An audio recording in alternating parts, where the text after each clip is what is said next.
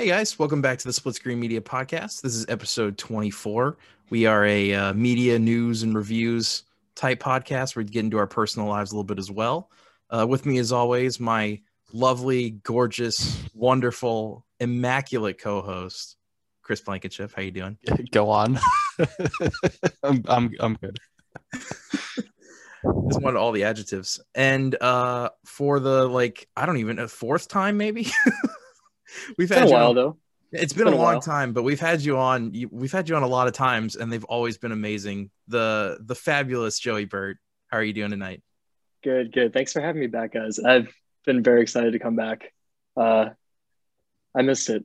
I missed you, and I missed the lovely audience, uh, viewers, listeners out there. Christmas a- was the last time you were on, I think. It's been a while. Four months, yeah.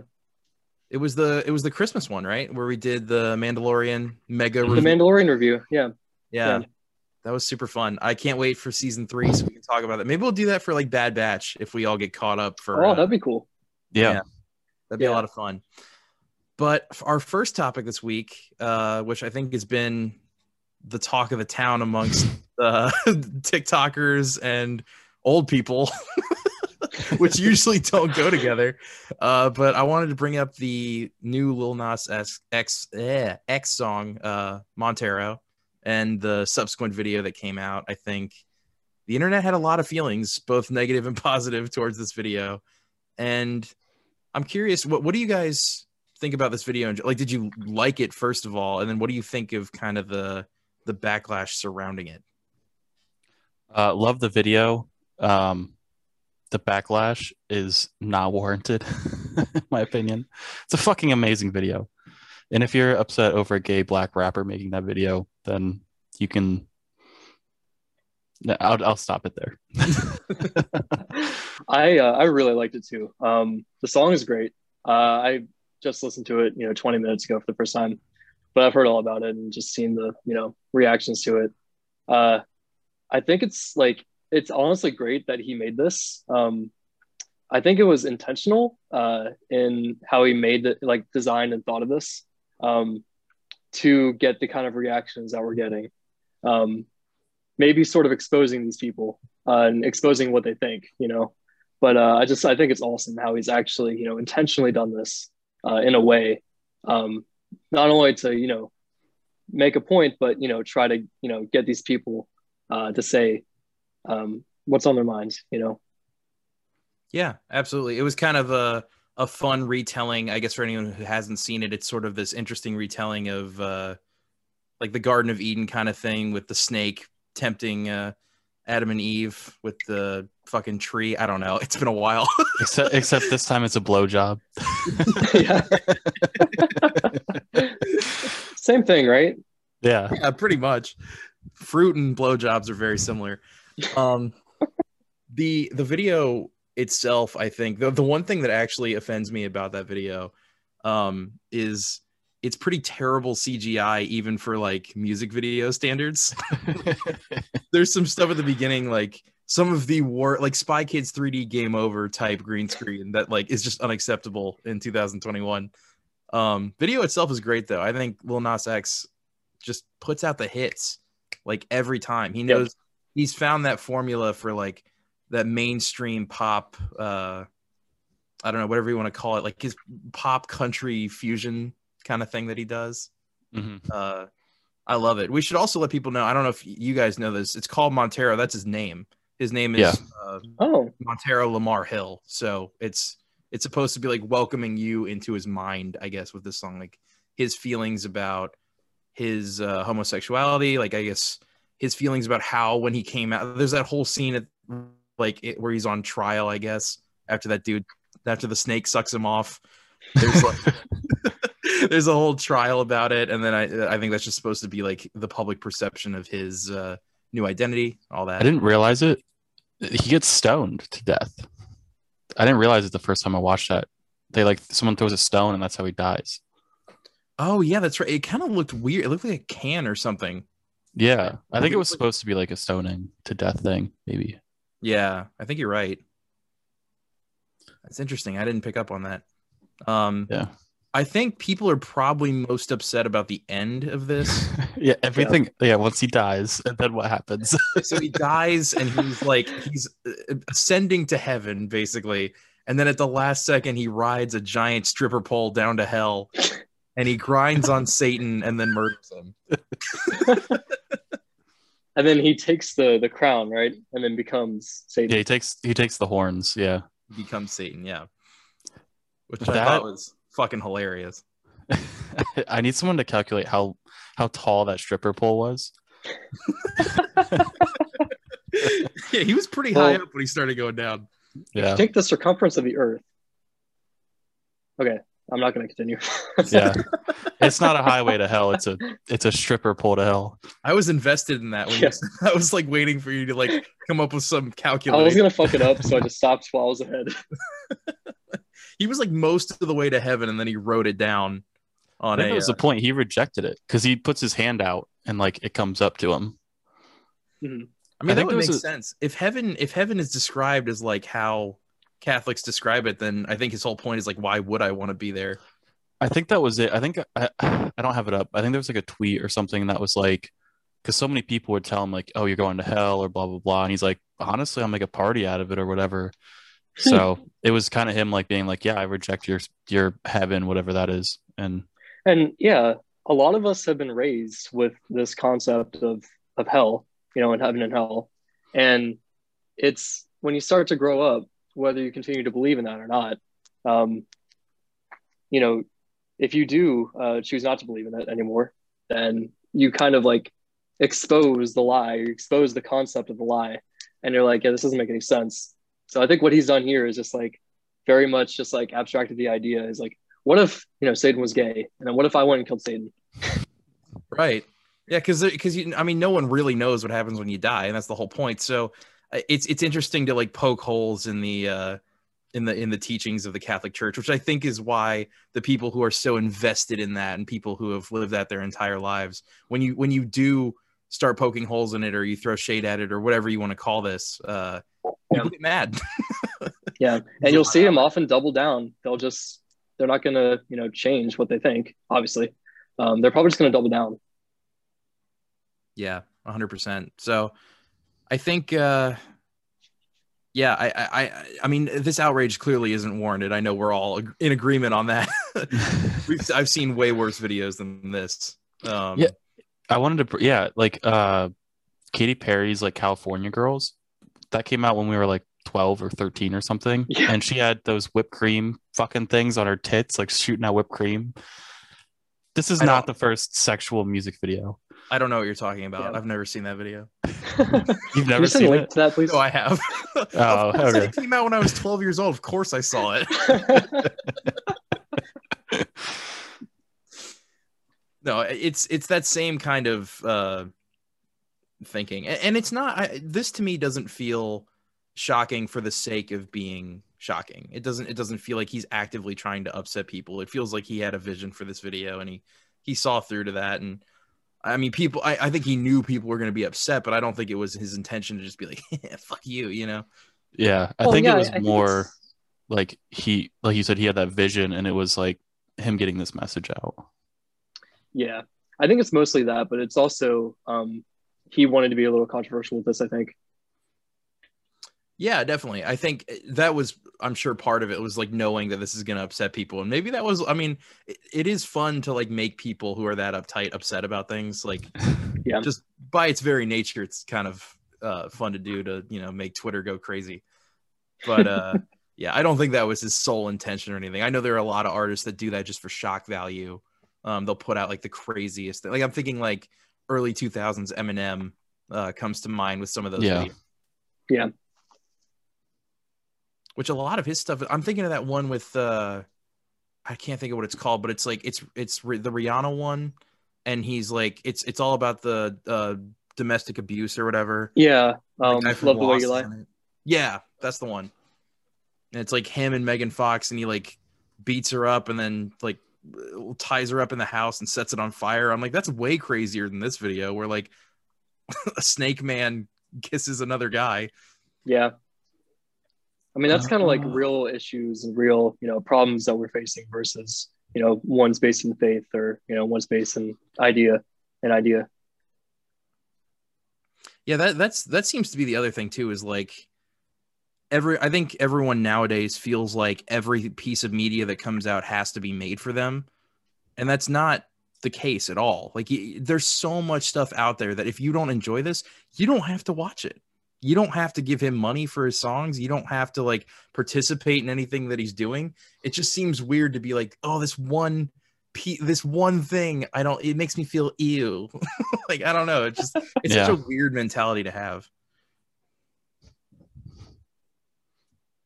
I have a question for you guys.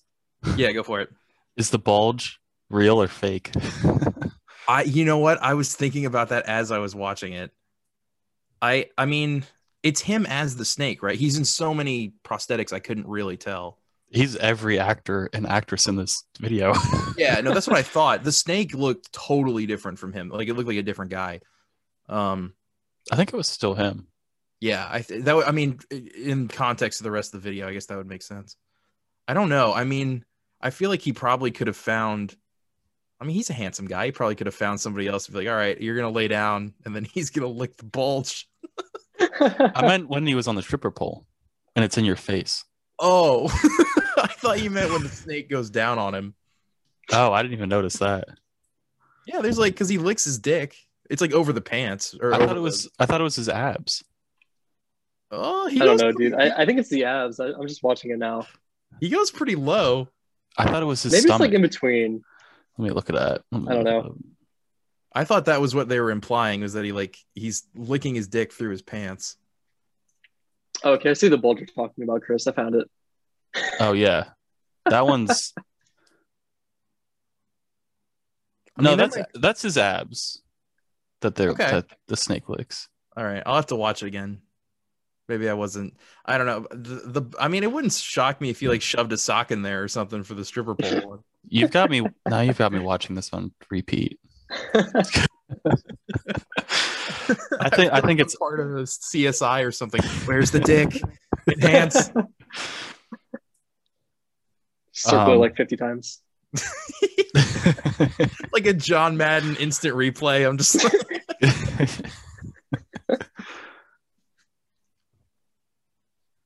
I don't think I don't think there's anything it's I mean it's like, you know, fluffers or whatever. Like they have that for um well, porn, but also for like regular like if some guy is going to show dick in a movie, like he usually like kind of works it up a little bit. So it wouldn't it wouldn't shock me if there was something like that here or like something in his pants to make the bulge look bigger, but you know, I don't know him, who knows.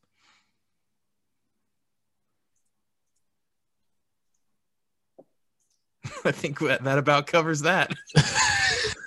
Good discussion. My brother said something really funny about this video. We um we were listening to the song on Spotify, and for anyone who has Spotify, maybe it's Apple Music too, but they have these uh um like little gifs that appear as this like like a looped gif that appears as the song is playing on your phone. And what it showed was that that moment in the video where he's going down the stripper pole uh, down to hell. And he was looking at that as we are listening to the song, and he's like, he said, "That's a really long fireman's pole that he's going down." I was Oh, like, "It no. sure is." yep.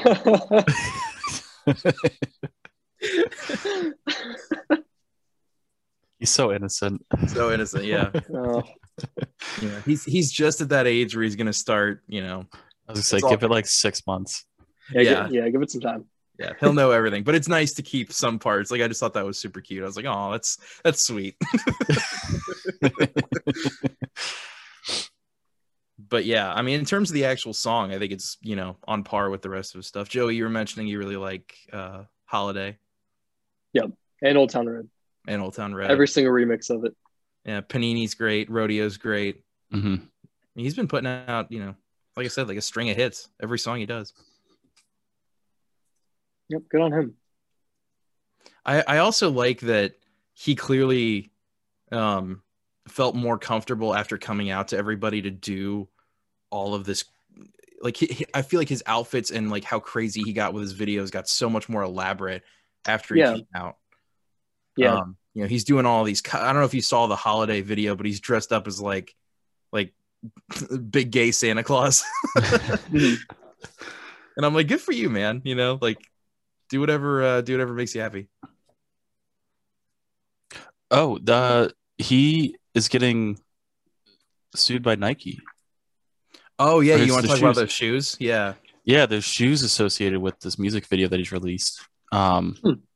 he's releasing 666 of them, or I don't know if that's on hold now or not. Um, but they're some version of the Nike Air Maxes, and then he converted it with like a pentagram, and it's like red and black and all this stuff. But he didn't take the swoosh off, and Nike was none too happy about that because a lot of the backlash from the video, uh, like those same people are saying, "Oh, we're going to boycott Nike now." Yeah. Uh, so Nike's suing him. yeah. Um, also, it's it's interesting. He said he put a small drop of blood, like human blood, Mhm. in each pair. What the yeah, he did. I, I don't know if it's like they did. I don't think they specify if it's his or not. I think it's just like blood, like random blood. It's like a like a diabetic prick, and then he smears it on the shoe. They just Yeah. do that 600 times. He's like, all right, 665 more to go. yeah, I mean, I, I I love the guy. This is hundred percent on him. I don't care if he makes Satan shoes or whatever. Like that's that's your prerogative, but like don't keep the swoosh on if Nike didn't sponsor you. Like that's just that was that's on him. Yeah, that's I take I take Nike's side on this. Um, you got to remove the swoosh or get it approved. That's that's what you got to do. We should say this up front. We do not approve of everything Nike does. I don't want to. No, I I was thinking about that. I was like, I'm taking Nike's side for once. yeah, You should boycott them for other reasons. This is this is not a reason to boycott them. this is so low on the list. It does not matter. Yeah. Joey, what do you think? Yeah, hundred percent agree. Um, I will not shed a tear over uh over Nike, but uh, yeah, it- it's just like I can't really blame Nike for this. No, not at all. You know what this reminds me of is that uh that Soulja Boy thing when he came out with his own console. Do you guys remember that? yeah. No, So so basically what happened, he he was like, I'm gonna make this thing. It's called the Soulja Boy console, and it's gonna play a bunch of different games from all these different systems, and you'll be able to, you know, hook it up to your TV, and it'll just work like a plug and play. It comes Uh, preloaded. Comes preloaded with a bunch of stuff. The pro, Huh. it's basically just an emulator. So, Yeah. it's, oh, that just, sounds awesome. it's just a box with emulated games. So obviously it got shut down immediately. But Yeah, I was like, oh my god, that's so funny. Soulja Boy's playing RuneScape now, old school RuneScape. Doesn't he stream it? I think he does. Yeah, Wow. What a sentence. I know. it's just so funny. Like I don't know why you never expect you know him and that game to overlap, but they do. Have you guys seen him? He used to have a YouTube channel. I don't know if he still does anything with it, but he like reviewed video games. Yeah, I saw the one with um the uh the 2D uh side scroller. I With forget what it's called. Braid. Yeah, Yeah. yeah, yeah. Oh my god, Braid, that Braid review is the funniest thing. the the best part too was that the creator uh got on YouTube and cried about it basically. Like he was like, "Oh, people are giving my game a 10 out of 10, but do they really get it?" And it's just it's the most pretentious interview I've ever seen. Like he's like clearly the guy who made this game is a huge piece of shit. But somebody somebody slowed down that footage and then they they like uh put it to 50% opacity and then they put the Soulja Boy video behind him of him reviewing it. Uh, if you guys Oh, man, haven't seen that. it you know what? I'm gonna throw that in the description below that video because it's one of the best things on youtube. Go watch it. It's hilarious. But this just this reminded me of that entirely. I'm like nah buddy what are you doing? I think he's not even on the suit. I think it's the company that is making these shoes. Oh yeah, I mean, if he had no creative say in this, then that's definitely not on him. But I, I imagine that you know, when you're making Satan shoes, that doesn't just come from the marketing team. I, I want. Do you guys know what the price was of them, or if they've even had a They were, price. they were over a thousand dollars, I think. Jeez. I feel like I want to say that's it. I feel like sneakers can get like r- like really expensive. so on this article I'm I'm looking at for this, uh, there's just a link to uh one of his tweets where he's just saying uh me after the Nike lawsuit, and it's Squidward from SpongeBob like in the cardboard box with a little cup, like trying to get money. I actually tweeted that out. yeah, That's great. Oh, it's one thousand and eighteen dollars. Does that signify something? um, maybe. It, I, f- I feel like it has to. That's a weird price point to just have, you know. Oh, Yeah, if you type in ten eighteen meaning, the first one comes up Satan. Luke ten eighteen. Oh, Hmm. okay. It's a scripture verse. Oh, that's interesting. it's biblical. Uh, he replied, "I saw Satan fall like lightning from heaven." Interesting. It sounds like an excuse to sell your shoes for a lot of money. That's what I was gonna say. It could have gone up another couple thousand. what's the what's what's the what's the book with the most chapters and the most verses? Yeah, I was about to say, like, there's a verse that's like 30, 27.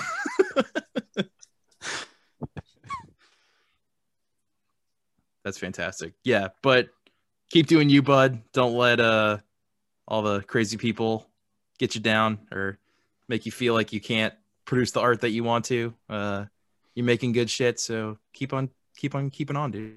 I like the fact that he listens to our podcast. Yeah, I would I You guys really should advertise that more. You know what? He's. I, I feel like we could tweet him on Twitter, and he would retweet it. Do you think we should actually like when we put this on Twitter, should we like tag him in it? Yeah, I'll, I'll tag him in it. Okay. Send it in DMs too. Oh man, that's great. All right. Well, speaking of uh videos and things with scary monsters and demons and Satan shit, uh I wanted to talk a little bit about something that I think we're all pretty familiar with here, uh D&D. And I two things. There's um, I don't know if you guys have heard of either of these. I know Chris and I talked about it a little bit, but there is a D&D movie coming out, a live action one. And then there's a new D&D game called Afterlife, I think, D&D Afterlife. I just looked it up and now I forgot. We're very professional here. But the uh the cast list came out for the movie and a li- and there's a, a brief pro- uh, plot summary that also came out and i wanted to get your guys' opinion on it so it looks like the movie is going to be it's chris pine uh, michelle rodriguez hugh grant and justice smith who was in jurassic world fallen kingdom and detective pikachu i don't know if you guys saw either of those um, he's like the the main character or a side character in jurassic park main character in detective pikachu um, but it looks like the movie is going to be kind of what we were hoping for, which is that it will be people just around a table playing D and D, and then kind of like drunk history. It's going to cut to what's actually happening in the game. Um, so and that's pretty much exactly what I wanted from this. I didn't want it to take itself too seriously, you know. Yeah, it's got good cast. I think we might have talked about this before on the podcast. we Um, mentioned it super briefly, um, but I think Yeah. before like any of the cast list had come out. The last, I, I think Chris Chris Pine was announced a while ago, and then John Francis Daly is the director, and it's supposed to come out in 2022, unless Yeah. something else has been updated. No, I think that's that's the most current information. Um, but now, kind of diving into that world a little bit, having played it with you guys um, for a couple of years now, uh, I'm really excited for this. I'm really excited to see what they do with this movie. But um, I was I was curious, like your guys' thoughts on like if if what I hope happens is what you guys hope happens. If it's more of like a Phil Lord, Chris Miller comedy, or do you want it to be taken a little bit more seriously? So I love uh, the summary that you put out earlier, uh, the drunk history esque um, idea of it. I think that sounds awesome um, because uh, I'll refer to um, I forget his name. He uh, made Community. Uh, Dan Harmon. Um, he has a uh, D and D like kind of animated miniseries, um, kind of a la what we're talking about here, and it's hilarious. So like I love that style. I think it's great. And um, like honestly, if you want a serious D and D movie, like I think there's other ways to get that fix. Like, you know, there's other movies that kind of do that for you. So yeah, I don't think that would really succeed that well either. Yeah, because uh, if you took it seriously, I feel like it would just be the most generic medieval movie you could possibly make. You know, like if Yeah. you if you do something like you were talking about, we're in the middle of it, like they're fighting someone, and then like one of the characters is like, "Oh, hang on, I gotta go get some chips" or something. Like you know, like it just pauses the action. Like I think that would be really funny. yeah. I have I have one piece of media in mind about D and D that did it really well, but I'm gonna save it for when we talk about the video game because it's from a video game. But yeah, I, I think that would be really cool. I think the drunk history history analogy. I I hope that's what they go for. Um, I had another thought, but it left me. So Well, the, the I'll say, um, thing I think is apt, Joey. Like I think that's that's pretty like live action version of that is pretty much exactly what I want. Yeah, I was gonna say, um, for a more serious uh, s- source of media for um, things related to D and D, uh, video games are a much better avenue for that because you have um, games like Divinity, uh, Original Sin Two, um, Baldur's Gate Three, um, any of the Baldur's Gates, honestly. But Baldur's Gate Three is coming out like this year, I think. Um, it's in like early access right now. Um, in addition to this one you're talking about that I've never heard of, but um, it's it's just amazing how the popularity of you know this has blown up over the past few years. Yeah, it's great. And I think right now with websites like that we use, like websites like Roll20, I think it's the perfect quarantine activity. Like it really is kind of something that you can play with your buddies and, and have a really good time, but you can still do it from a safe distance. Do you guys remember uh the Black Mirror? I think it was Black Mirror movie where you could choose like different like you could interact with the movie. Yeah. What do you guys Yeah. think if they did that with like this? Like I you could roll the be cool. dice or something. Yeah, I think that would be that you know, it, movie theaters used to do that sometimes with uh with movies. I remember like uh, when I was a kid they would have maybe this isn't exactly the same thing, but they did shit where like um people could vote beforehand and stuff would change or they gave you like scratch and sniff stuff like you go to 7-Eleven, you pick up the scratch and sniff thing for the Simpsons movie and then that would be kind of an interactive part of the movie like it'd be like, "Oh, scratch this one now." And then it would smell like butts. Um and that's and that would be like the whole thing. So I I hope that you know they may add some kind of interactivity, or they do like the Yu-Gi-Oh movie thing where that gave you Yu-Gi-Oh cards. Maybe when you see this, you get like a set of dice or something. That'd be cool. That'd be cool. That'd be really cool. I think by the time this comes out, we should be like back in the theaters. So I think that would be pretty cool. Yeah, it was 2022, right? That's the just some Yeah. time. Okay, yeah, yeah. I think we we should probably be maybe you know mask on or whatever, but we should be fine to go into a theater. hmm So I'm really excited about that. And then this game looks interesting too because I don't know if it's the exact game that people want for D&D um because it's kind of like a third person action game and it's it's a little, you know, Diablo like it's kind of a looter shooter sort of thing, dungeon crawly, but I was wondering if people were going to be upset by how this game looks cuz it kind of feels maybe a little generic in terms of the gameplay. I know a lot of people for that D and D experience prefer the top down uh, camera angle, but if this game has co op, I think it looks pretty cool. Is it a first person? It's third person, so it's going to be like person. over the, over the shoulder. Hmm. Hmm. Yeah, I haven't seen much about it. Um, I think it might be one of those ones I wait for the reviews and see how how how people feel about it. Yeah, that's fair. It's it, it definitely. I think it, like the starting price was forty bucks, which usually means like hmm. it's not a full game. Do you know who's making it? Um, it's I know uh, Wizards of the Coast, like their game division, is actually making it. So it's it's like an official branded uh, thing. I don't know the the publisher though. I can look that up real quick. Let me see here. But yeah, anything set in that universe. Now that I'm kind of getting more into it, I definitely. So I was calling it something else. It's called D and D Dark Alliance, um, and it's two two Q games, T U Q U E, and then the publisher is Wizards of the Coast. Okay. So yeah, looks pretty fun. Um, but I guess with that, I was hoping maybe we could talk about for anyone who's looking to D- get into D and D, but maybe Before what's you up? go on, can I just mention? Um, I was gonna say the there was a uh, DLC for Borderlands 2, Tiny Tina's Assault on Dragon Keep. I don't know if you guys have played it, but yeah, it's I did. it's in the style of D and D, so the narration is like them playing. And I think there was something about like like I don't know, Roland spills his cup or something. I guess I think actually I think Roland's dead at that point. actually, it was kind of it was kind of cool because Tiny Spoilers Tina brought him, Borderlands 2. huh? Yeah, Uh, Spoilers for yes, Borderlands because it came out eight 10-year-old years game. ago. um, she brings Roland back in that that universe because he's dead and she misses him and things like that. But it, it, it's pretty pretty good and pretty well done. With you know, I think Tiny Tina's a DM and she changes thing on things on the fly and you hear it through the narration and yeah, and that has like the comedy style from Borderlands. I think that was like one of the best best uh, done D and D things. Yeah, that was a lot of fun. I haven't played that in years. It's been a long time since I touched that DLC, but I kind of forgot about it. Yeah, I don't think Yeah. I But, played uh, that DLC at all.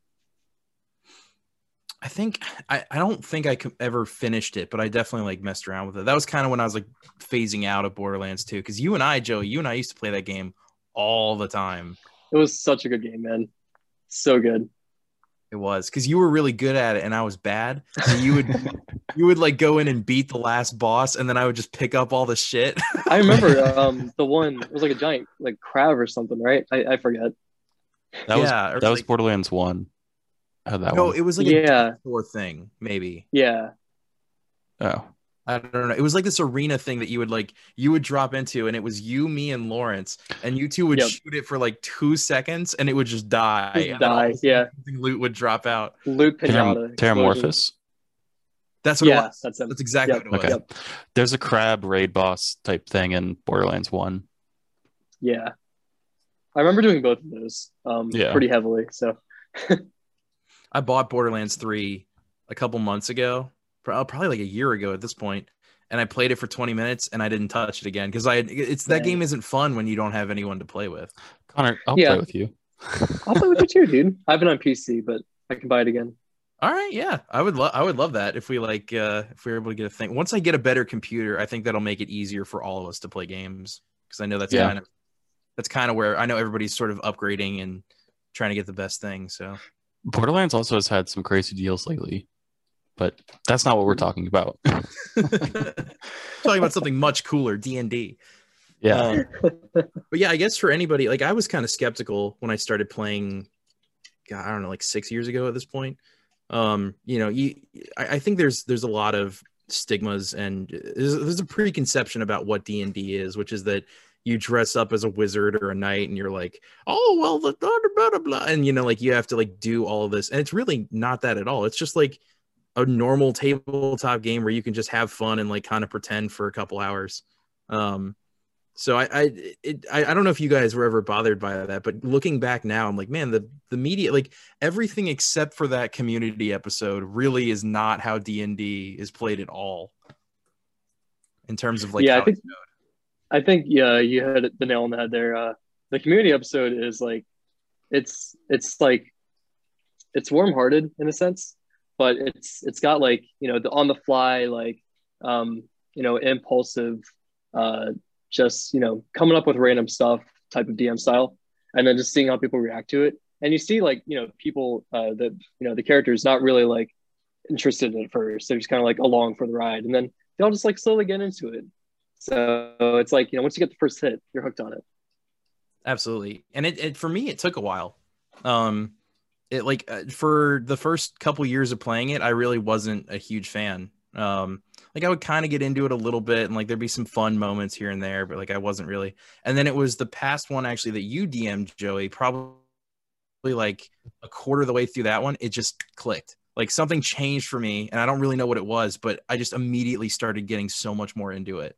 And Every uh, player is going to be different, um, no matter what. Uh, you'll have, you know, the kind of fly on the wall player that just like likes to participate in combat, doesn't really want to role play that much. Um, you'll have like the face of the party that wants to talk to everybody um, and role play like all the time. everyone's different. Everyone has like a different like experience and enjoyment out of it, or you might just not like it at all. Yeah, that's true, and I think that's important. Like when you're playing, and I've never actually DM'd one. I'd like to at some point, but I, I think part of that, which you did so expertly, if I if I do say so myself, Oh, oh, thank you, sir. uh, Thank you. which was finding what everybody liked and then tailoring the game to their play style. Um, and that's really important in a DM because I think, like you said, different people like different things. I, I very much like the combat, but recently we've been doing a Star Wars one, and I've been really into the role playing stuff because I like that universe more than knights and swords and you know medieval shit. So it's been a lot more fun. Yeah, that's really come through. I think. Yeah it's it's just it's i think it's when you have a universe that you're really into so i would recommend that for people too like if you're like oh i hate magic and dragons and shit um go online and look up and see if there's uh like something that you like in the d&d universe because odds are someone's created it like if you can think of it it's out there Yeah, Yeah. or just general role playing game. yeah that's true too because there are other official there's a superhero d&d one that's like actually put out by wizards of the coast which i would like to do at some point as well but um you know there's tons of stuff out there how do you guys do you guys like the um the star wars setting for d&d because i think it's great but i was curious to hear what if you guys like it more or less than the more traditional setting that we have done in the past I think for me, because I'm not like super knowledgeable about Star Wars, it's harder to role play sometimes. Um, but generally, like with the story, you can pick up a lot. um, and then, you know, you can obviously do combat, and there's never really a problem with that as long as you know like the rules and stuff like that. Um, but like what you said about like uh, as a DM tailoring the game to what every like every player likes and making sure that like that happens it keeps players interested and i think the star wars one's pretty good but um i don't know maybe the night one knights and fantasy and dragons and all that stuff for me is a little bit easier to like get into and, and get the story because it's like everybody knows that stuff Yeah. that might be a, a good think, uh, beginner one if somebody's looking to get into it Yeah, for sure. Um, I haven't really like made up my mind yet about if I'm like over uh more like into this module, this type of uh Star Wars 5e or regular 5e. Um, obviously the setting is like way better, I think. um, and I'm like I'm more like you, Connor, where I like I um I get more invested in the role play as a um in the Star Wars universe than versus fantasy or medieval. Um, but I just need to play more and figure out which one I like more. Yeah, no, and that's fair. And we should make it clear that like if you don't feel like doing that, you can just be you as a character in the game. You don't have to like do an act. I think that's a big misconception too that you have to be like, "Oh, hello," like do a Mrs. Yeah. Doubtfire voice or something. like you can you can just talk normally. Like in the one we're playing now, I'm a clone trooper. Um obviously all the clone troopers have Australian accents. I can't do an Australian accent for like 5 hours. I don't know Yeah. how to do that. so I just I just talk as myself, but like in the the lore, the canon or whatever, like they're hearing it as how a clone trooper would sound. Um, and that's that's really good advice because a lot of people will be led astray from ever RPing or role playing at all um, because they can't do the voice. And you know, unless it comes naturally to you, uh, my suggestion is don't do it. I've tried to force it for a lot of characters. It doesn't really work for me. So I'm just kind of reverting back to using my normal voice. i'll say Yeah, all and- my characters have sounded exactly like me when i made same. them their voice was supposed to sound exactly like mine when I was getting when I was like being really silly with it, I made uh the last character sound kind of rednecky for a little bit, and then we were getting more into the story. I'm like, I'm not gonna do this anymore. this is way too hard. Um, but yeah, I I a hundred like a hundred and ten percent like the Star Wars one um more, just because I like that uh that universe more. But I definitely there is kind of an appeal. I agree with you, Chris, with the uh you know, because every like you can pick up and play the medieval stuff so much easier. You don't have to have like I don't have to watch eight movies and 20 TV shows to understand that I can cast a spell. You know what I mean? So I can get the appeal of that as well. there's also like one-offs like like one-time campaigns that people can do if they're like trying to get into it Yeah. I'm, and i'm also sure there's probably websites out there that can pair you up with a d&d group if you like don't like know anybody that plays D and D, you know, in your friend group or whatever. Mhm. I'm sure there's like random communities you can find on the internet. Yeah, for sure. And it's nice. I, it is actually enjoyable being in this community now and and really having a good time with it because I was at a comic book shop recently and it was one of the ones that sold like it's not just comic books it sells magic cards and it has the D&D figures and like Warhammer stuff. Uh you know there was all that and this guy went up to the counter um to ask about D&D and he was like, "Hey, like what what what's a good starter set?" And the guy was like, "I don't really play D&D. I don't know." And I was like, "Excuse me." if I could butt in for a moment. But I like showed him the thing. I was like, this is a really good one. Like, not that I'm that knowledgeable or anything, but I know enough to like get by in a conversation. And I was like, yeah, this would be a good one. You know, you should definitely get this kind of thing. And and if you're playing with this many people, then uh you know, whoever's gonna DM. Like it was a fun conversation. It's nice being a part of that community because generally people who play D and D are super nice about it. I'm more shocked the that the like a like the store guy didn't know what to recom recommend to his customer. I don't I don't know. yeah. I'm, I'm like, this store is three square feet. There's like 12 things in here. One of them you don't know anything about. Like, I don't know. I thought it was funny. That was also the comic book shop that has you put 25 cents in a machine and it spits out three random Pokemon cards, which is so cool. I could I could have spent like easily a hundred dollars there, just quarter after quarter. Yeah, it's you probably don't get like no Charizards or anything, but No, there was there were a couple holographics. Most of it was garbage, but like there was a chance that you could get a foil that was pretty nice. yeah. This is probably the nerdiest episode we've ever done. I love it. I'm so sorry I've infected you guys. This is all my fault. Well, I'm writing uh I'm writing one Star Wars one now, but I don't want to do I want to do it with you guys, but I don't want to do it over Zoom. I want to wait till we're all together so that I can uh make it a little more theatrical, I guess. But Oh yes. there's a lot of shit I have planned out for like hanging up posters and uh creating a map and doing that kind of stuff. So should be fun. But yeah, on that note, Chris, what uh what time are we looking at here? Uh, got about 18 minutes. 18 minutes Left. Okay. Joey, you want to uh jump into your mystery topic? Absolutely, I would love to.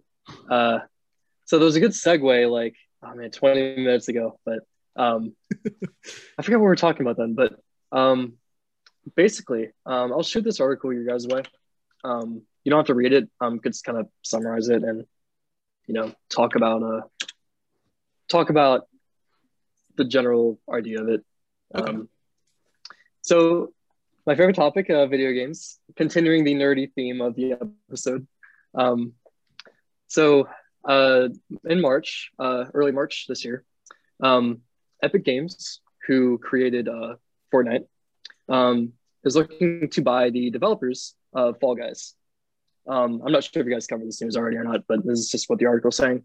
We did. Um, yeah, so they're just going on about how, um, uh, you know, both of these companies are kind of, you know, um, Fortnite's relatively uh, big, right?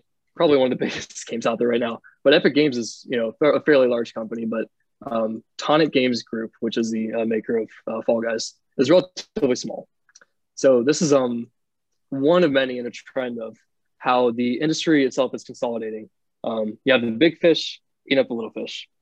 Um, further on in here, it states how Microsoft is going off to buy ZeniMax, uh, parent company of Bethesda, uh, you know, maker of one of the more, you know, very, very popular RPGs, Skyrim, Fallout uh, 3 and 4, um, all those games. So, my question for you guys, um, just to kind of make this a little bit more interesting, um, is this consolidation of, you know, this trend of large companies eating up these independent developers. Is this a good thing for the industry or is this a bad thing? And I'll let you guys answer first and then I'll give you my thoughts. Okay, well, first of all, I love this question.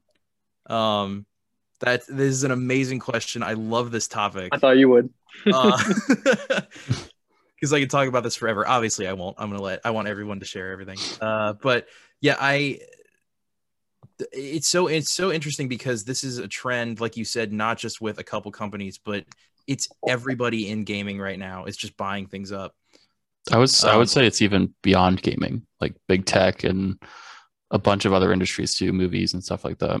Yeah, absolutely. Studios just sort of consolidating and buying each other. Um, the biggest, I don't want to say offender, but I will say offender, uh, is Microsoft right now. Um, and that's mostly just because they don't have, they had no first party support on the Xbox One. Like the the the first party games for the Xbox One were pretty abysmal. Um, so they bought up a ton of studios. You were mentioning Double Fine, so Psychonauts is going to be um, an Xbox ex- exclusive, and then everything that Bethesda puts out is going to be the same way. Um, but to answer your question, I think I think it's it's it's very it very much depends on who is buying who. Um, for the Xbox thing and Bethesda, I think that is a great idea.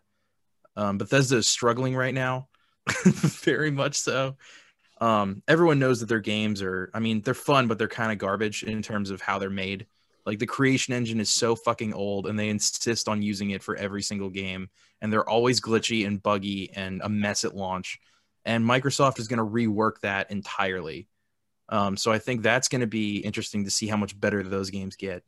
Uh, but then on the other hand, you have studios like Sony, where I think it might not be the best because they're these studios that have put out great games like Insomniac or Guerrilla Games, and they buy those up and then limit the creativity. Um, Yeah. One of the biggest things I can think of is Sony buying uh, Insomniac and then releasing Spider-Man Miles Morales and then changing Peter Parker's face to match what happened with the Marvel's Avengers game, like to be more in tune with the rest of their brand, which is ironic because they're so out of tune with what the customers want. So in Yeah. that instance, it's like it it makes me very angry, and I won't get into that again.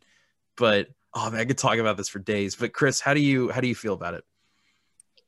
I, I think kind of I'm gonna mimic what you said because you know when you have like it's it's big company versus small company feel. You know, if you have the big company backing you or, or behind you, you can get a lot of money done to you know expand your budget, uh, make a make a more polished game, pay more developers, what have you. But at the same time, you might get those big corporation exec decisions, like you said, changing Peter Parker's face and things like that. So, you know,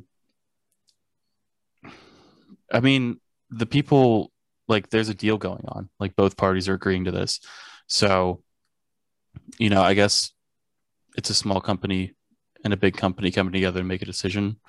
So, I don't know. I, I would hope that, you know, the the bigger company that's swallowing up the smaller company allows them to have the freedom, but that doesn't always happen. That's always my dream is that you buy this company who's already making amazing things, you up their budget tenfold, and then say, make what you want. Say, we're we're not here, you know, but that really rarely ever happens. It would work. I, I mean, if it works when they're a small company, giving them, I mean, it, I would assume it would work. Giving them a bigger production to, you know, make a good sequel to a game or, you know, continue a franchise or whatever, and staying true because whatever, if if they were producing good games, they know what the fans want, right? If you give them more money to make what the fans want, the fans will buy more. If you make a decision that goes against that, they're not going to buy more. So you're going to pump all this money in for nothing. And then you wonder, like, well, I guess it must just be the fans.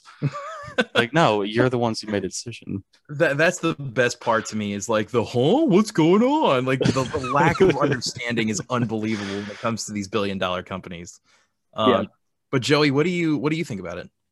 So on that, what we were just talking about, um, I think there are two kind of ways of looking at this. Um, so in one case, you have um, you have like the amount of time, work, and like blood, sweat, and tears that goes into making a, a, a video game or like really any project. I can just equate this, um, generalize this a little bit. Um, throwing more money and more people on it, like mid development, is not always going to be a good thing. In fact, it will often slow it down. and it will you know be counterintuitive uh, counterproductive rather um, to your result that you want. Um, so yeah i mean if you buy up um, this this small indie company that has like maybe a dozen employees and you say i want more of this game and i want it faster um, here's you know x budget here's a blank check basically. Um, you hire like a whole bunch of new team members um, you you know get to work on the engine, get to work on um, you know storyboarding and design, wireframe, all that stuff. Um, and you may end up with a rush product at the end of it just because you have a deadline you have to meet. So just because you're adding more stuff on top of it does not mean it's going to make it better. Uh, conversely, because you have you know large uh, Microsoft, Ubisofts, EA out there, um, they're able to spit out these games very fast. So you have these AAA titles that are very formulaic um, and very homogenous. Uh, you know, any of the Assassin's Creeds, for example, um, they make them God like I think one a year, and you know what you're playing, right? It's very homogenous, but you know, it's not all that innovative, really. It's not really adding anything new. Um, but you know, these are money printing machines because you know the investment in the technology to make these games it's not very high um, because um, you have the engine work down, right? Yeah, you have all the assets there already, so you can just put it in a pirate theme game, and then you're yeah. good to go, or whatever yeah. the you know whatever the new Assassin's Creed game is. Um, so circling back a little bit, um, looking at you know the negatives and the uh, kind of benefits here, um, I do think it's kind of a bad thing more than more often than good. Um, we're hindering creativity, you know, development by buying you know these smaller indie developers. Um, you're homogenizing the final product in order to make more money and spit out something that's not as quality. Um, but you also have examples like like EA, and I don't want to you know let this go, but this has been boiling under the surface for years and years now. Like Pandemic Studios in like 2008 2009. I knew you were gonna say when EA bought Pandemic Studios, the maker of the original Battlefront one, two, uh, Mercenaries one and two, some of my favorite games growing up, Destroy All Humans, all these great games and then they laid off like over 200 people at the studio and then basically shut it down. So like sometimes they just want to buy up these companies because they like either the technology that they're putting out um, or they like the brands. But in that situation like what did ea gain out of it? They just literally axed this entire company for no reason. They axed the entire company and then just started making the same games that everyone hates that ubisoft makes. It, it's the conveyor yeah. belt shit that nobody likes Yep. Um, I mean, there's no bigger offender of what you're talking about than the mouse. I mean, Disney buys everything and ruins ruins it all. Which uh, they were part of that, you know, the EA acquisition. I mean, it was, you know, they sold the rights to EA to make new Battlefront games, which are pretty shitty. And the, you know, the the best, the best I use air quotes game that they made is Jedi Fallen Order, which is kind of fun, but it's an unfinished broken mess. And that's what you get with, you know, these conveyor belt games. Yeah. Joey, I will say your point about like putting out production, like they want to put out a new Assassin's Creed every single year or whatever. When you create like things that fast, like of course it's going to be a rush job and it's going to suffer and the consumers are going to feel it. Consumers have patience.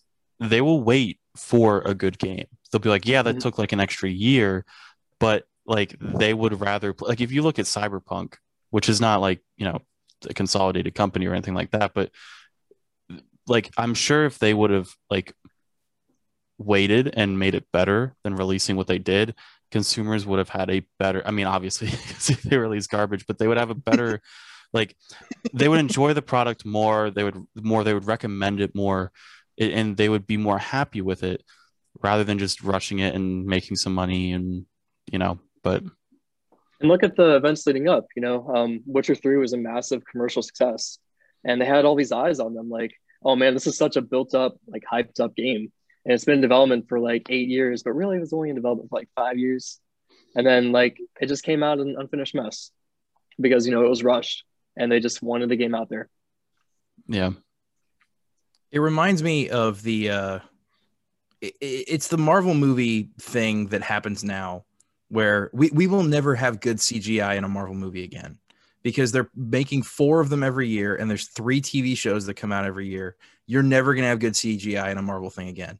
And there's a reason why Iron Man 1 looks better than Infinity War and it looks more realistic because they spent 3 years on Iron Man 1 and they spent a mm, little under a year on Infinity War. So like I always say this, and Chris, I totally agree with you about time. whatever your interest is, whatever flavor you're into, your cup runneth the fuck over. Like there is so much media for you to enjoy right now. Stop. Let's just take a break. We can enjoy what's out there and we can wait for more quality stuff because I'm not going to play and I'm never going to play an Assassin's Creed game ever again. I never will. I have no interest. But if you were if they were like, "Hey, we're taking a break and we're going to make a new one and there's not going to come out for 3 years and it's going to be a whole reinvention of the Assassin's Creed game," I might be more interested. You interested. got my interest. You've got my interest. Yeah. It- I, I I feel like also you can build some hype with again, you got to deliver on the hype, but you can build some hype if you wait as well. Like you said. Absolutely again. Yeah. I'm just so I'm so done with people not finishing their games anymore. Like that everything's just a live service and it's like, "Oh, well in 2 years it'll be done." I'm like, "Then release it in 2 years. I can wait." There's so Yeah. much other stuff I can be doing right now. I don't need your game when it's a shitty broken mess. And that's exactly how I feel about Cyberpunk. Like you hit the nail on the head. Yeah. So I mean, and again, I, I I would agree with you guys. Most of the game acquisitions are probably not ideal. The Bethesda one is really the only one I can think where like, all right, these games are broken and shitty. Let's let's revamp this a little bit. Let's Yeah. It looks good on the surface. Um, but you know, I have my reservations still because you know you have games like Elder Scrolls Six, which is I don't know how long it's been in development now, but um, how is that going to look when they you know acquire uh, Bethesda? Uh, you know, mid development of this game. Yeah. Yeah, I don't know. I mean, and and I think you're absolutely right where you have I mean, just corporate shakeup like that never it's never not rocky when it happens at the beginning. I mean, like you're gonna have a whole new group of people in there. You're gonna have new executives being like, this part sucks and this part sucks. And they're like, all right, I guess we'll just control out alt delete half of this game and start over if the executives don't like it. So I mean that could I, I definitely agree with you. I could see that being a problem. I guess it just remains to be seen, but um, it sounds like we're all in majority agreement. I think. Yeah, definitely. It's it's fascinating times we live in when it comes to game development. I don't know I don't know if we're going to see that that full swing back to games being done before they're released or little indie studios putting out like hidden gems. That that might be going away. I think the hidden gems thing might. I mean, uh, Among Us and Fall Guys. I mean, that's pretty recent stuff, and you know, I feel like just like a, a small group of devs can make a good game. You know, but um, uh, games being done when they're released, uh, that's behind us. Maybe I It's all- phrase because you Yeah. get you get one good game, then the studio gets bought up, and then you get corporate schlock. That's Yeah. That's what's Okay, yeah, that's that's yeah, that's that's the future. And games being done when they're released is also because then you get to buy the battle pass or the season pass or the microtransactions or whatever. It's you know, it's a game as a service now. Yeah, it's it's it's Oh. not just branded as early access. yeah. Boom. You're good to go. I love Overwatch, but I hate what it did with loot boxes. It, I mean, that game definitely popularized the idea of loot-based cosmetics, which are now turned into oh, it's actual like you miss part of the game if you don't buy the battle pass. It's not just a visual Yeah. thing. There, There's a clear distinction there. I think that's it's very important to make that distinction. Um, like cosmetics, I think are more valuable when they're earned. Um, but if there's any sort of you know microtransactions you should have in a game, or you want to have in a game, um, like you sh- it should be cosmetics. You should not say like you know, oh, I'm going to throw twenty dollars at this game to beat it for me, or I want to add you know DLC for that example. I hate DLC, but DLC should be part of the game, um, or it should be a separate game in itself. I think. Um, but yeah, like cosmetics, I think are if you're gonna have microtrans microtransactions, make it cosmetic. When do you guys remember this happening? Like was there a point in your guys' memory where it was like it was a turning point? It's it's the Fortnite Overwatch era. That's That- when it that- got really bad. Yeah, I think that was when because before it was. I mean, well, if we go back a little further, I mean, the the, the original thing that did this was mobile games. That's where this Mhm. started. Right. That mentality of like this game's free, you pay two dollars, you can beat this Candy Crush level. That's where this that was the inception of this idea. But then uh, developers were like, hey, well, we'll charge sixty dollars for our AAA titles, and we'll include the mobile mentality, like the mobile model, I guess, and we'll go forward from there. So that's really when it started. I think Overwatch probably has the best loot boxes because it's exactly like you said, it's purely cosmetic. It doesn't change anything. And that's why Battlefront 2 sucks so much because it's like this gun gets a boost, this grenade gets a boost, you get this hero that nobody yeah. else has. Like that's yeah. shitty.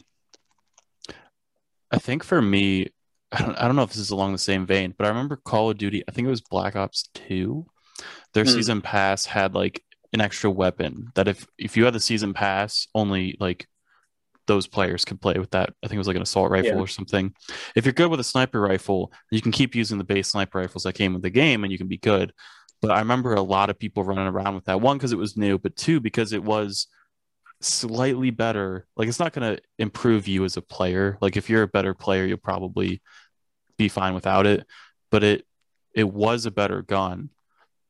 And so it, it's a competitive edge, a competitive it was almost that yeah, it's almost you know, a pay to play yeah, it was almost a pay to play kind of thing, which has been around forever. But you know, that was when it was for me. I was like, this is like, and from there on, like every season pass had something new, you know, or and the, across all games, it just there's something new, something that gives you the edge, something that makes it pay to play at that point. It was the pre-order bonuses for me too that really started fucking things up. Like the first time I really thought a pre-order bonus was bullshit was and still is is the Mortal Kombat games where if you don't have that little code or that that you get from the pre-order bonus if you just buy it like next day then the character is on the select screen but it's like pay five dollars and it'll unshade it and you can play this character. That is the scummiest shit i've maybe ever seen in a video game. Um and it, and i love those games but it made me not want to play them anymore. I'm like this is fucking ridiculous. That's why i say like we're never going back because those characters are in that game on the release day Yep, day one they're, they're there. just behind a paywall that you have yep. to pre-order for. Yeah. It's the fucking worst. I remember too, they they wanted to get rid of used games. I don't know if you guys remember this trend. It was like Battlefield 3 era, but it came you can only buy new games because they had an online pass and you couldn't play online unless you had that code. Do you guys remember that? Yeah that that was a trend for like six months and then that stopped forever because people were like what the fuck? Like yeah. That, that's the same shit with college textbooks. The college textbooks use you know they have the pass in it for your fucking homework that's 10% of your grade you know? So you have to buy a new book for a new pass. I don't know. College anyway. college is the biggest pyramid scheme maybe ever. Yeah. It's like, definitely a the most scam. successful it's the most successful pyramid scheme in the world because all the professors are like, "Hey, welcome to my class. Uh, why don't you buy this book that I wrote that costs two hundred dollars?" and you have to buy it new for the access code for your homework, which is ten percent of your grade. Yep. So your GPA will tank if you don't do your homework and buy this two hundred and fifty dollar access code. John Mulaney said it best when he said, "Stop going until we figure it out." until yeah. we figure out what this thing is. unless you want to be a doctor or something, you should probably go. yeah, yeah, no, that's fine. but if you're like, oh, I want to draw, like just fucking draw. Don't. yeah.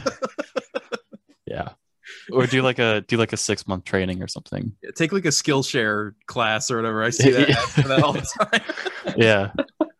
Do a LinkedIn this is the learning career course. advice section of the podcast. Which is not at all career advice. Please don't sue us. No, don't listen to us at all. Go to college, get a degree. Ugh be a part of the problem.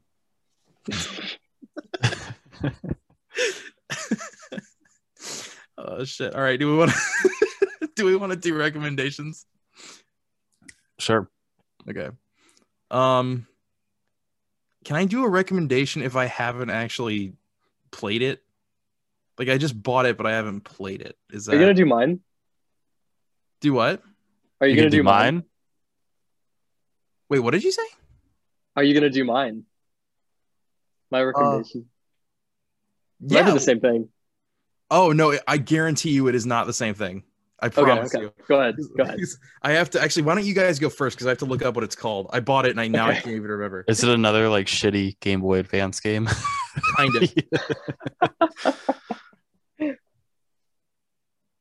Chris, Um, you want to go first? yeah, Chris, do you want to go ahead? I I have it. Oh man, I wasn't prepared for this. You I guys, like put, you you- guys making me go first. I like that I've you looked one. around your desk to see if you could. Oh, like, oh god, where uh, to leave it? Oh This candle, I don't know. this lamp Um, is great. um, have I recommended M uh, Magic the Gathering Arena yet? Because that's have I? I don't. Th- I don't think so. That that would be my recommendation. I've been playing it a lot lately. Um, I, I've played Magic for a long time, just never actually physically because I'm I don't ever feel like throwing money at it because it's really expensive to play.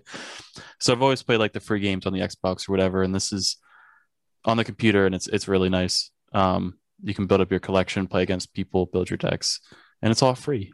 So I've been having a lot of fun on that lately. Nice. Low, low price of free. The low low price of free. I've never Well, been um, a huge Magic guy, but that is a low barrier to entry, free. So maybe I'll check it out. Yeah, and they give you some decks to work with, like to play and feel it out. And there's like a small tutorial. So yeah, if you ever want to get in, you can start there for free. That's cool. Joey, you want to go next, or you want me to go? I can go. All right, cool. Um, so mine's also a game. Uh, I'm gonna recommend Valheim. Um, this like really like spiked in popularity like last month, month before when it came out. Um, and that's when I bought it, but I didn't really get into it until like two or three weeks ago. Uh, and it's fantastic. Um, I've been playing almost nonstop. It's if you've played Minecraft or any kind of like sandboxy game, um, it's very sandboxy. Um, but it's it's Viking themed, and it's uh it's got a very very um, interesting sense of like progression and the way the game scales. Um, it's very very fun. Definitely recommend it. I'm really excited to try that. I think I got gifted it. It might be in my inbox right now. I'm not sure. I have to see if it runs, but I'm really excited to play that with everybody because it looks super fun. Yeah, it's very fun uh, co-op. So I guess I can really I can recommend this now and then I can unrecommend it later if it's bad. But basically what happened, I was walking earlier today to AutoZone to get my uh to get a fuel pump for my car, which I have to switch out. And I stopped in GameStop because it was right there. And this is the first time I've done this in years. Um where I just saw a game that I've I know nothing about and uh and bought it. And it's called Override 2 Super Mech League. And I don't know if you guys can see that or not. It probably not. No. Basically, basically it's a game, it's a third person game with giant robots that beat the shit out of each other. And I was watching a trailer for it in GameStop and it looked kind of custom robo E. And I was like, uh, that's mine. You have my attention. so it's like it's it's online. I think there's some co-op modes too and a story mode. And you basically like pick one of 20 robots and you beat the shit out of one of the other 20 robots. And I was like, that sold. I'm done. That's perfect. so this is like a fighting game. Nice. dude. Yeah, it's just kind of like a fighting game. I guess each robot has like different powers. And again, I haven't played it because I literally just bought it. But uh, maybe next week or the week after, I can kind of I can let you guys know if I retract or uh, decide to keep that recommendation. But um, the one that I got has Ultraman DLC, which is a Marvel character. I don't know if you guys know. He's like a giant Japanese. Uh, he's basically like when Ant Man turns big, but he's Japanese. so that that's my How much was the game? It was like twenty two bucks, I think. Twenty-two.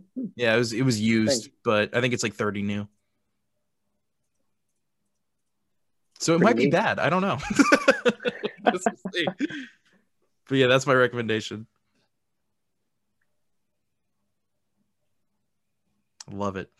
Um Chris, what uh what what time are we at right now? Do we got time for maybe one more thing or are we about at an hour? We're a little over. So little send over? us on our way. All right, perfect. Well, thank you guys for watching. Uh, we really appreciate it. Um, you know, like, comment, subscribe. Let us know if there's anything we could do better. We haven't gotten a lot of. We got some of those comments at the beginning, but we haven't gotten a lot of those recently. So you know, let us know if there's stuff you want to see or if you want to be on. Um, you know, we're we always encourage new guests. Um, but we love our old guests too. Joey, thank you for being on again. We Yeah. really Thank appreciate you it. guys. Comment if you would like a lap dance from Lil Nas. I don't. Oh, I don't wanna would. comment. Yeah, I do. Yeah. Just just comment you right yes then. There's no that no is not an acceptable answer. No, it's not. Um, if he retweets us for some reason, uh, I don't know, subscribe. I welcome, welcome all uh, those uh, new and old. We appreciate it. Uh, and yeah, we have we have some news coming in the probably a couple weeks. So there's going to be some changes to the podcast uh, visually. Not you know, no one's leaving or anything. Uh, Chris is dying, and we have to replace him. That's that's the news. So, Yeah. Oh man. but there's some there's some cosmetic tweaks coming that we think you guys are going to enjoy. So, uh, yeah, thanks so much, guys. We'll see you next time. Bye, everybody. See you next time. Bye.